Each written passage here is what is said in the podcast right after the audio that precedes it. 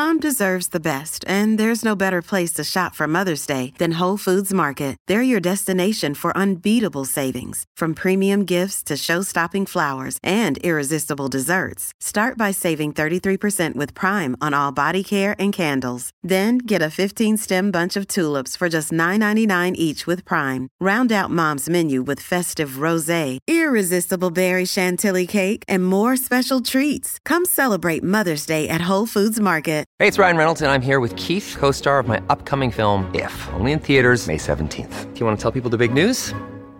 All right, I'll do it. Sign up now and you'll get unlimited for $15 a month and six months of Paramount Plus Essential Plan on us. Mintmobile.com slash switch. Upfront payment of $45 equivalent to $15 per month. Unlimited over 40 gigabytes per month. Face lower speeds. Videos at 480p. Active Mint customers by 531.24 get six months of Paramount Plus Essential Plan. Auto renews after six months. Offer ends May 31st, 2024. Separate Paramount Plus registration required. Terms and conditions apply if rated PG.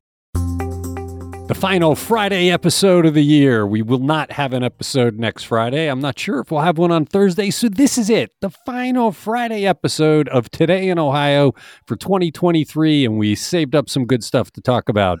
I'm Chris Quinn. I'm here with Lisa Garvin, Leila Atassi, and Laura Johnston for the news podcast, discussion and analysis from cleveland.com and the Plain Dealer. Let's get to it, Laura. We got hot stuff to start this one. This is outrage number one. The Ohio House went ahead and voted on something late Thursday that will guarantee more suffering and death for Ohioans, especially black Ohioans, proving once again they work for the lobbyists, not us. I am just astounded they have gone through with this. What did they do?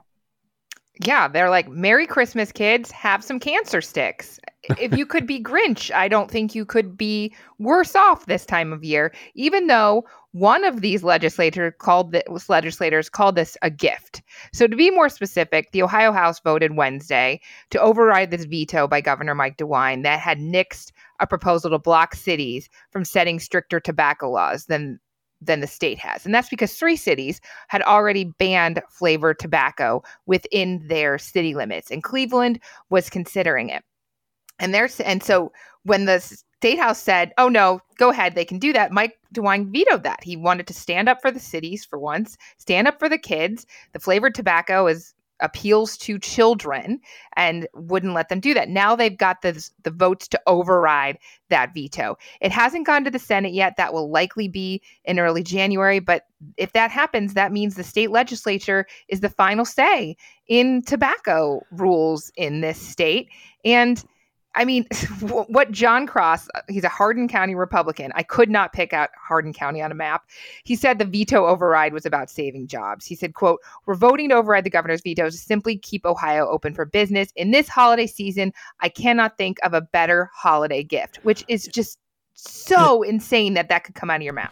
One, oh, it's not going to preserve a single job. There weren't going to be any jobs lost because of this. But what they are doing will guarantee people suffer horrible. People who get lung cancer, they don't mm-hmm. just die, they suffer for months and years leading up to their death. It is a horrible, horrible way to go. And they're condemning it. These cities are trying to protect their children. They're mm-hmm. trying mm-hmm. to stop people at a vulnerable age from getting addicted to nicotine, which is devastating for health. That's all they're doing. And these guys are overriding a governor's veto because they're in the pocket of the cigarette industry. This isn't about jobs. This is about the almighty dollar. I would argue there's racism involved in this. They don't care that black people are going to get sick and die in larger numbers. They just don't. And so they're willing to throw that to the curb to get some extra money. I, I just cynical as hell. Yeah, I mean, House Minority Leader Allison Russo, she put out a statement. She said this was a win for the tobacco lobby, pure and simple, not taking into account the health and safety of children. And I, I completely agree with her. What I was surprised by was that the Ohio Chamber of Commerce, which we've lauded for having a fairly progressive view on childcare and the importance of that, put out a statement saying 100% we back this. They said local retailers have had to weather the highest levels of inflation in 40 years. They already operate under razor thin profit margins. The average Ohio convenience store stands to lose tens of thousands of dollars from these bans. So let's be clear. You, you want the convenience stores to sell tobacco to children because that's the only bans we're talking about selling tobacco to children. Basically, uh, I, I, I, look, and that's not true either. Look, I'm not surprised the Chamber of Commerce would be in the pocket of a big industry. That's who they are. The legislators yeah. are supposed to represent the people. I don't think there's any better example of what a failure our government is than this vote. Every Republican, every single Republican, right, voted for this, or were there a couple of holdouts? I think there was one holdout, but let me check that. It's just it's a stunning indictment of this government. They don't care that people in Ohio are going to get sick and die in larger numbers because they're getting their money from the, the tobacco industry. Every one of them. We should put all their pictures out there with their names. These are the people that voted to make sure more children get addicted to nicotine, get lung cancer, and die. That's we could do a whole spread was. inside because there's a whole lot of them.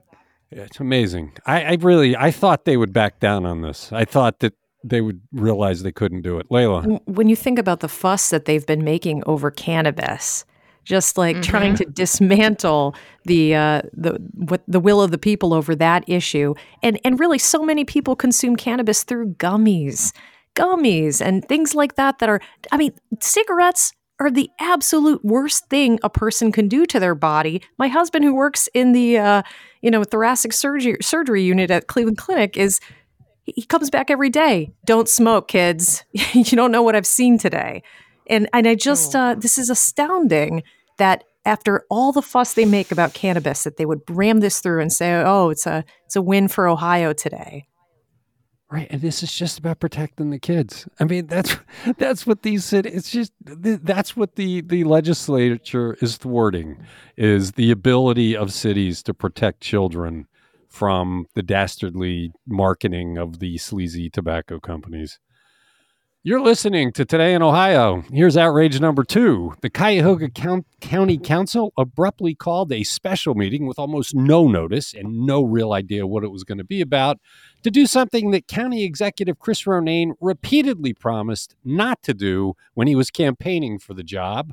What did they do and how did they justify it? Uh, Leila? County Council called a special meeting to push through Chris Ronayne's proposed legislation to extend the quarter percent sales tax for another 40 years to pay for a new jail and perhaps a new justice center.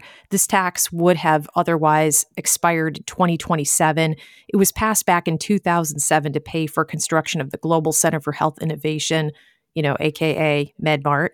But after 2000, after 2027, it will bring in about $52 million a year that presumably will be spent on the jail project. Though really, the county doesn't have to spend it on that because of the way this legislation is written.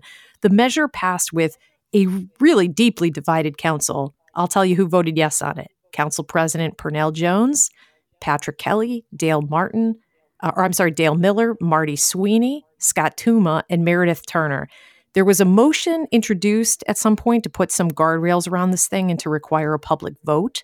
Councilwoman Sunny Simon was behind that effort. She and a handful of others wanted to let voters decide and wanted to build into the legislation a requirement that the money be used specifically for the jail and the Justice Center instead of just getting dumped into the county's general fund. But that motion failed because some council members felt like pegging the money to a particular purpose limits the county's ability to think outside the box when it comes to criminal justice. Now, I mean, the elephant in the room here is Chris Ronayne asking council to push this through. If he didn't if he, if he didn't promise, he strongly implied on the campaign trail that he would not seek to do this without a vote of the people. You. Let me stop you. On the record with our stories, he he strongly implied but I've talked to a whole bunch of voters that said he looked them in the eye and promised. He knows mm. what he said. The voters know what he said. He said this would go to a vote of the people, and he's betraying that promise. He he criticized his predecessor Armond Budish for suggesting such a thing. He he repeatedly said that you know times are tough for people, and that he could not, in good conscience, extend the sales tax without making sure he had community support for it. Now these days, he likes to split hairs and say he never came out and promised that he wouldn't do it without a public yeah. vote. And he likes to point to public hearings that have been held on this issue to claim that hearing what people had to say counts as getting public input, even if you decide that what the public thinks won't change the outcome at all. It checks the box for Ronayne and scrubs his conscience clean on this one. But I mean, bro, go back and look at your quotes and tweets. He, is really playing semantic games. His his opponent in the election predicted this is exactly what he would do. What I don't get is why he's not doing the right thing. If if he ultimately has decided he was wrong in how he campaigned and that the council and Armond Budish were right, why not come out and say it? Why not show humility and say, "Look, I shouldn't have made that promise. I apologize for going back against it, but we've got to take care of the people in the jail. None of that. You're not seeing any of that humility. He's just trying to pretend he didn't promise it when everybody knows he's on the record as saying this would go to a vote of the people. That's what Sunny Simon's pushing here. She was trying to get the guardrails in to make him live up to what he said, and I actually salute her for it. Um, I'm not really holding it against the council that they voted for it because there is no other way to pay for the jail. It's about Chris Ronayne going back on what he campaigned. I do think it's very sleazy beyond sleazy that the council threw this onto the agenda with almost no notice. There was no public comment. There was no chance for people to say, wait a minute, what are you doing? And they ram it through in this very, very close vote. They should have postponed this vote. They didn't need to do this today, and they should have allowed the public to have its say before they snuck it through. That is a it's a classic government move, right? I mean, that's just it's infuriating. I don't know. Didn't we expect more from our government when we changed the charter? I certainly expected more integrity from Chris Ronayne. I mean, this guy just is not what we thought he'd be. It's terrible. Look, I guarantee you, if you put it on the ballot tomorrow, let's abolish the charter, go back to the county commission form, it would pass. It would pass big because people are disgusted with what's happened here. This is just latest evidence. It's a tax increase. This isn't an extension of a tax. This is more taxes that we'll pay because if they didn't do this, our tax bill would have gone down in three years. You know, I think back to uh, when Chris, the last time Chris Ronayne appeared before the editorial board, we were asking him about this, and he still was was you know stutter stepping around it and saying, well, it's going to take some consensus building and blah, blah, blah, all this, these buzzwords. Not a day or two later, he introduced this legislation. Remember that? he had it already yeah. drafted, ready to go. Right, right. He's a weasel. I've had people ask me, do you think he's doing a better job than Armond Budish, which you would think is an almost you. It should have an automatic answer, right? Well, no, nobody could be as bad as Armond Budish. I don't know. I think maybe so. He's making you miss Armond Budish as county executive. What have we become? I think it's funny that we were really worried about what the state house was going to drop at the very end of 2023, and this one just came out of the blue. Yeah, it's so. just it's such it's such an abomination. And the people that are against building a new jail, they think we should just let everybody go free. It's a bizarre group. But they're right in being critical of how sleazy this is because it is sleazy. We had no idea this was coming. There was an item on the that the, there was a agenda that showed there was a meeting with nothing on it. until the last minute and then they ram it through. These are our elected officials. So I want to point out First story we talked about, we're talking about the Republicans. Second story, we're talking about the Democrats. We're not biased in the way we look at sleazy government officials. You're listening to Today in Ohio. Despite more than a month of bloviating, did Ohio lawmakers finish their work in 2023 without weakening, changing, or crippling the marijuana legalization law that voters passed in a landslide last month? Lisa, what's ahead? Yeah, there were no votes today on proposed changes in the Ohio House on Senate Bill 86, which was an amended alcohol regulation bill. They added things that would allow immediate purchase from existing medical dispensaries when the law takes effect, if it's signed. And they want to do that to deter the black market filling in while they get rules and regulations in place, limits plants to six per household, a 15% tax, and then funding for criminal record expungement.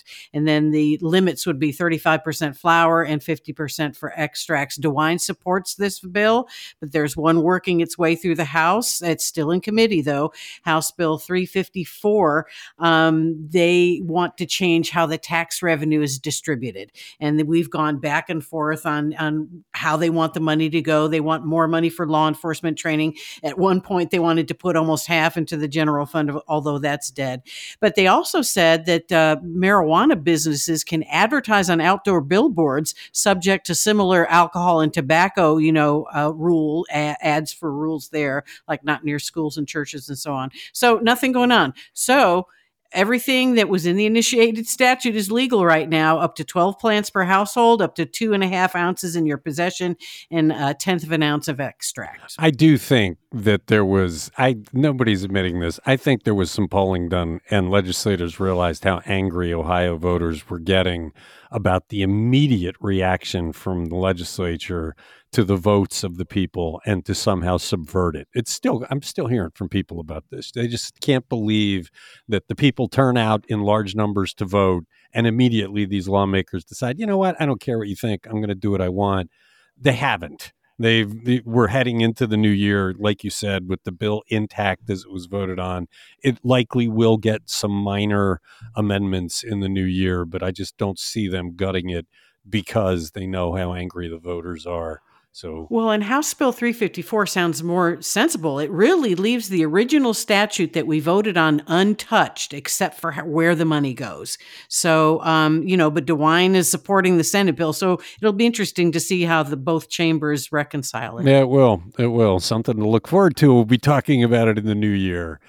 You're listening to Today in Ohio.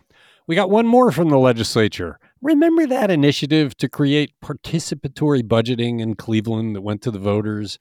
And remember how State Senator Jerry Cirino, who has absolutely nothing to do with Cleveland, immediately proposed a law to stop residents of cities from doing such things as participatory budgeting?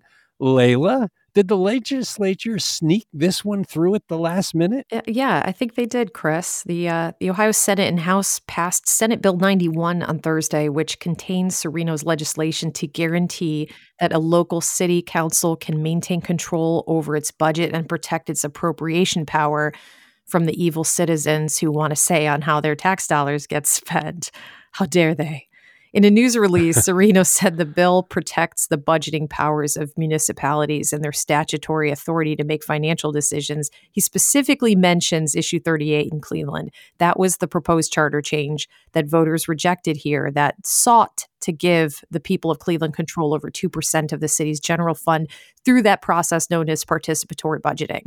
For the record, 2% of the general fund is something like $14 million, and that's a lot. So you know, had issue 838 passed, there would have been a steering committee formed to collect ideas from the public on where the money sh- should be invested. And there would be a voting process to choose the best projects to fund. Many people, including Mayor Justin Bibb and members, some members of City Council, initially loved the principles of participatory budgeting when it was first being discussed. But when City Council rejected what was, in hindsight, a pretty modest request to fund it as a pilot project, there was an uprising to and they put it on the ballot as a charter amendment that would have forced it down the city's throat in a very big way. And like i said to the tune of 14 million dollars Bibb couldn't stand behind that level of, of impact to the city's budget and the voters ultimately rejected it too. Now the million dollar question is what the heck does jerry cirino got to do with it? I mean nothing at all. He doesn't even represent cleveland. He said he introduced the bill after hearing concerns from local trade unions and he hadn't even talked to Justin Bibb about it. And I'm not sure if he said as much, but I assume Bibb would not want this bill, even though he. No, he didn't. The city testified against this bill. He oh, okay. He, I mean, it's it's another example of the undermining of home rule authority. It's a it's awful. Oh, I, it's more than that. Jerry Cirino doesn't want the people making decisions for themselves. He wants to lord over them and tell them what to do. That's what this was. He saw a community thinking about changing the way it goes about budgeting a self governing community thinking about it. Ultimately, they rejected it because it didn't work for them. He doesn't want anybody to have that decision making ability. He wants to tell them how it's going to be. It's similar to the reaction the legislators had when voters approved abortion and marijuana. It was this automatic, who the hell do you think you are, voters? You don't decide how it is. We decide how it is. Jerry Cirino bigfooted a Cleveland issue that he has nothing to do with. I hope somebody runs against this guy. He's up for reelection next year. It'd be great if he got primaried, but I hope somebody legitimate runs against him because he is just one dangerous lawmaker. Here's one question I have about this. You know, eh, what if the city eventually wants to try participatory budgeting on, on a smaller scale with a smaller pot of money? Does this prevent that from happening? Or can cities still allocate a sum of money for citizens to determine how to spend it and that wouldn't run afoul of this state law? I'm assuming that would be okay because it would be a matter of city council allocating the money for that purpose the way they would for any other purpose, right? By ordinance. Yeah, I, th- I think I think yes. I think if city council wanted to do it, there's probably some methods they could do it that would not be in direct violation of this law. What Jerry Cirino has done is prevented the citizens of Cleveland from self-governing. Mm. That that's what this is. Sim- plain and simple. You're not allowed to change your charter to change the way you budget. We're telling you how you have to do it. And the bill's going to the governor, who likely will sign it because he signs them all. You're listening to Today in Ohio. Prosecutors had some great catchphrases to open the trial of two East Cleveland cops accused of accepting bribes from an illegal dump operator. Laura, what were some of them? Well, Cory Shaffer captured this right away at the top of his story from the opening of this trial. And Cuyahoga County Assistant Prosecutor Greg Mussman said during the opening statements there's a right way and there's the wrong way and there's the East Cleveland way. That's when you know what you're doing is wrong, but you don't think you're going to get caught, which you could say probably about a whole lot of cops in the East Cleveland police force. But for this specific trial, prosecutors aim to show that two former East Cleveland police officers took bribes from this illegal dump operator and show the depth of corruption that tore through this city, which we have talked about repeatedly with the corruption, including police chases through the city and, and cops shaking down people they pulled over. Yeah, it was the, the prosecutors seem to have a good bit of evidence on their hands, so they can be somewhat flippant in their opening remarks because they sound like they're pretty confident. I'm a little bit surprised this is going to trial and yeah. that there wasn't a plea agreement. Yeah. So the I mean the defense, and we're talking about George Michael Riley here was the owner of the dump. I don't believe he's charged in this. Had operated this Arco waste facility with huge problems. They say that the FBI manufactured this case because Mike Riley needed an out. So, hey, you know, we'll let you go if you get us proof that these are corrupt cops. So there he's the defense for these two police officers are trying to prove that there really was no corruption and it was just manufactured. All right. Well, Soon we'll have a verdict. You're listening to Today in Ohio. We have another groundbreaking study on diabetes out of Cleveland, and it has some major findings about something called nitric oxide. Lisa, you get to play doctor on the podcast today. What's so important about this research? Yeah, this is fascinating. And actually, I worked at a place where there was a Nobel Prize winner in 1998 whose nitric oxide research led to Viagra. But anyway, uh, it, it, they've discovered, Case Western Reserve University and University Hospitals researchers have discovered an enzyme that attaches nitric oxide or NO to insulin receptors. They've named it SCAN. That's an acronym for a very long name. But they find that if this SCAN enzyme is blocked or reduced in diabetes patients, it could be a very major treatment breakthrough. So it's believed that NO, which dilates blood vessels and fights infection, among other things, causes many diseases when too much of it binds to proteins and receptors on the cells that are involved with these diseases. So lead author Jonathan Stamler with UH's Harrington Discovery Institute says, We discovered an enzyme that binds NO to insulin receptors. Too much enzyme causes diabetes diabetes. But the case for many enzymes could lead to new treatments for many other diseases as well. So this could be a keystone discovery. In their tests, in their research, they had diabetic mice that produced too much scan enzyme. When the mice could not produce that enzyme, they were completely protected from diabetes. So the next step for researchers is to develop meds that would block scan in human trials. This is really fascinating. Eh, yeah, because wouldn't if it worked, it would alleviate the need for people to be constantly shooting up with insulin, right? I mean, this is this would be groundbreaking. And as you said, as we talked about another one thing earlier about sugar, was it sugar? Yeah, sugar. diabetes. To, yeah And you know, this is something that you don't have to develop. But you know, it's not going to be hard to develop a drug for this. Yeah, I, you know. So yeah. yeah, really dramatic headline popping across the website today. And again, Cleveland Research leading the world. You're listening to Today in Ohio. Here's a quick one. Leila, what's the latest direct flight travelers can get from Cleveland? And we're going to want to take it to get away from all our lousy politicians. I know. The latest destination is Jamaica. Frontier Airlines is adding nonstop service between Cleveland and Montego Bay, Jamaica, running three times a week beginning in March. It's been 20 years since a carrier at Hopkins has offered service to Jamaica, but it's Frontier's third international destination from our region. And their 18th nonstop destination from Cleveland. That's more than any other carrier. And Susan Glaser tells us that we might be able to expect more nonstop routes from Frontier on account of their recent announcement that they'll be establishing a crew base in Cleveland with 400 employees, including pilots and flight attendants and aircraft maintenance workers. Jamaica is the third most visited island in the Caribbean behind the Dominic- Dominican Republic and Puerto Rico. And Montego Bay is particularly popular on the island. Uh, Frontier already flies from Cleveland to Punta Cana in the Dominican Republic and San Juan, Puerto Rico, as well as Cancun in Mexico. And it seems to be working out for them. They say more than 400 people a day travel from Hopkins to the Caribbean. Hmm. Well, if we eventually experience some winter, because we haven't yet, maybe people will be thinking of heading off to the warm weather. You're listening to Today in Ohio. Pete Chakerian had an interview with the Corky and Lenny's co founder, which added a whole lot of detail to the discussion we had a couple of days ago about the closure of the beloved restaurant. Lisa, turning to you again. What did we learn? Yeah, we talked with co-owner Amanda Kurland, who owned Corky and Lenny's with her husband Kenny. This was an exclusive interview with Plain Dealer and Cleveland.com. But she said that my husband Kenny is a machine. He does 90% of the prep and, and the and the trays that go out. He's she said they were still making money, but he should have let go a year ago for his physical, mental, and emotional well-being.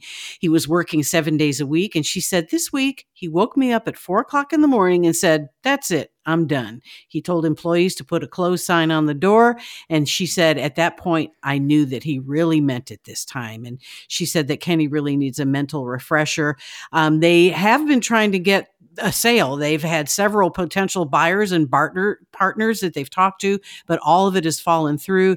She says it will be a while, but they may reopen in a new form, certainly not as big or that and they had that huge menu. She said they had considered a small grocery store renovation focusing on takeout similar to the Gallucci's on Euclid, but they have a liquor license that's never been fully utilized and so they really hope that this will attract a buyer or a partner so they can reopen. That idea of sitting bolt upright at 4 a.m. and coming to a major conclusion about your life's direction, I wonder how many people have experienced that. What I, I think something must happen as you're sleeping where at that time of the night, clarity of thought jumps into your head and decisions get made.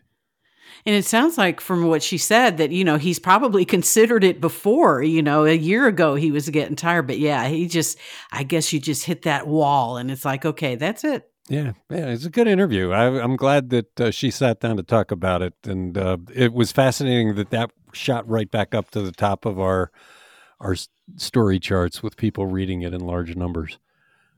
You're listening to Today in Ohio, and we're going to stay with the restaurant theme for the final story. Which local ones, Laura, are likely to get a boost from mentions on a popular podcast with a Cleveland Heights theme?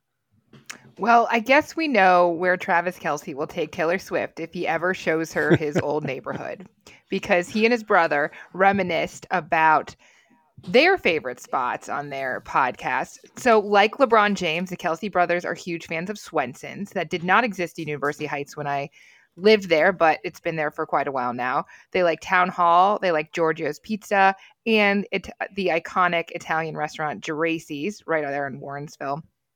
He says neither one of us lived there in 20 years. That's Travis, but we need to get back over there. It's been too long. I wholeheartedly agree. Um, and Travis said he only traveled to the west side from height the heights to play hockey at Winterhurst in uh, Lakewood, which I didn't know he played hockey. So that was a fun fact in the story from Alex Darus. I, has Town Hall been in there for 20 years? When they said they haven't been back for 20 years, I'm thinking, well, how can you like Town Hall? But maybe I'm no, mistaken. that's a good point. You're right because it didn't exist when I moved back to town in 2017 or 20 2007. So How old is he? Yeah. maybe He's how old? he graduated what in like 08?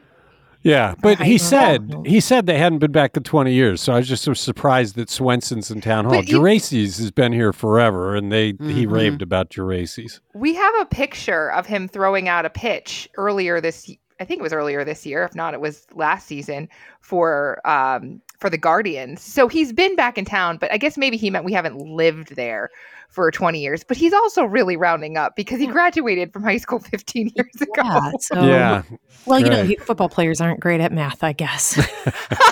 Well, too many. well, too and his mom hits. is still here. Yeah, his mom is still here, so I'm sure he comes to visit no, her. no, they sold their house. Oh, she's not- Yeah, they sold oh, their Oh, house. I didn't know they Used that. to live Oh. two or three blocks away. My daughter uh, was in the same class through school as uh, Travis, so uh, they that that house sold a few years back. They were still here. What for the first Super Bowl win, right? I think, but I think they sold it since. Anyway, cool. It's cool that they're. eh, This thing is a very popular podcast. These guys are are pretty charismatic, I guess, on it. They And for- are. yeah, and for I them to be gonna say, shouting out all of these great Cleveland Heights and local restaurants, it's sure they're bringing help. And I'm sure, Laura, that you're hoping that this this affinity for Northeast Ohio will bring Taylor Swift back at least a few more times. he was wearing a Cavs jersey on this podcast, right? Like, I think he's doing great things for Cleveland. And this podcast is getting listened to because of people's affinity for Taylor Swift. Like, my sister posted on Facebook about it. I guess, you know, there was the the documentary for, I think it was on Netflix, right? For Jason Kelce. And they were making fun of what he wore to the premiere. Like, he wore flip flops and a pair of shorts. And Travis was giving him you know, was razzing him. And he's like, Why did you wear that? And he's like, Well, Kylie, his wife, she forgot to bring me my jeans. And like they have three little kids. And Jason or and Travis was like, Why didn't Jason remember Jason's jeans? So like it's it's getting a much larger follower following than you would think for like two football players talking to each other. Maybe Taylor Swift will give this podcast some love. Yeah. Oh, yeah. okay. We'll leave it there. That's it for the week of news on Today in Ohio. Thanks, Lisa. Thanks, Leila. Thanks, Laura. Thanks, everybody who listens. We'll be back Monday.